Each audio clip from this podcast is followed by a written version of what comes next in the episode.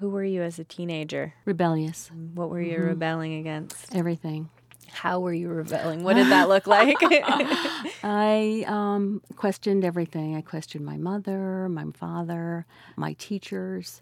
And I rebelled in the way that I was beautiful. I see that looking back. I was sexy, I was young, and I was um, courageous. And so I, I got involved with a married man, uh, and I became pregnant. How old were you when that happened? I was 17. Uh, my parents were beside themselves.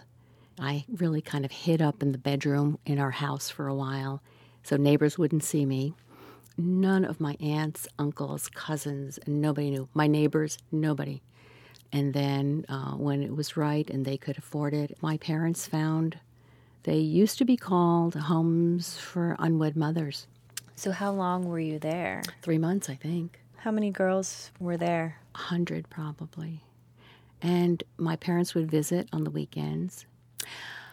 The way the protocol was is they would whisk the baby away, and then the girls would go back to your dormitory room, and the hospital then would have the babies go to uh, New York Foundling Hospital. And the New York Foundling Hospital in the city uh, would place a child with a foster parent Mm-hmm. for as many days or whatever it takes in order for adoptive parents to come. Did you see her after she was born? I remember taking her in a blanket. We got in a car and went to New York Family Hospital. A social worker was there, took the baby, mm-hmm. and left. That was it. And my parents were there with me, and that was it.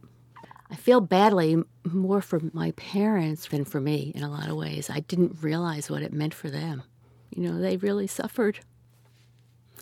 They really suffered because it wasn't until I took care of my mom until she died. She had Alzheimer's.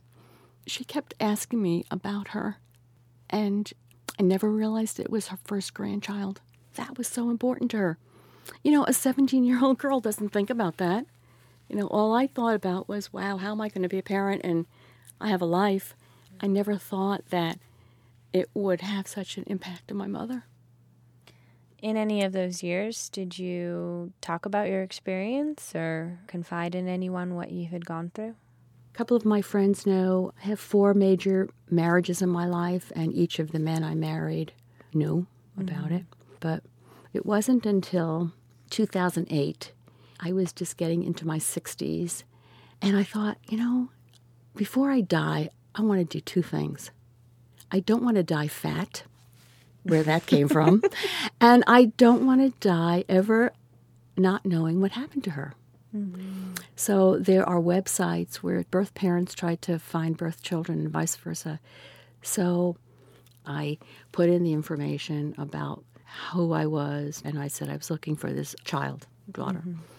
And about 15, 20 minutes later, I got a ding on my email. So, what has happened since you guys connected? We've seen each other um, twice, no, three times. The first time was good, the second time was not, the third time was good. And I spoke with her yesterday when I told her I was going to do this, and she said uh, she might come and visit in Austin. So, Okay. yes, we don't have 50 years of history, but we can make at least 10 or 20 years of history. You know, I'm going to live to 100, so we're at it.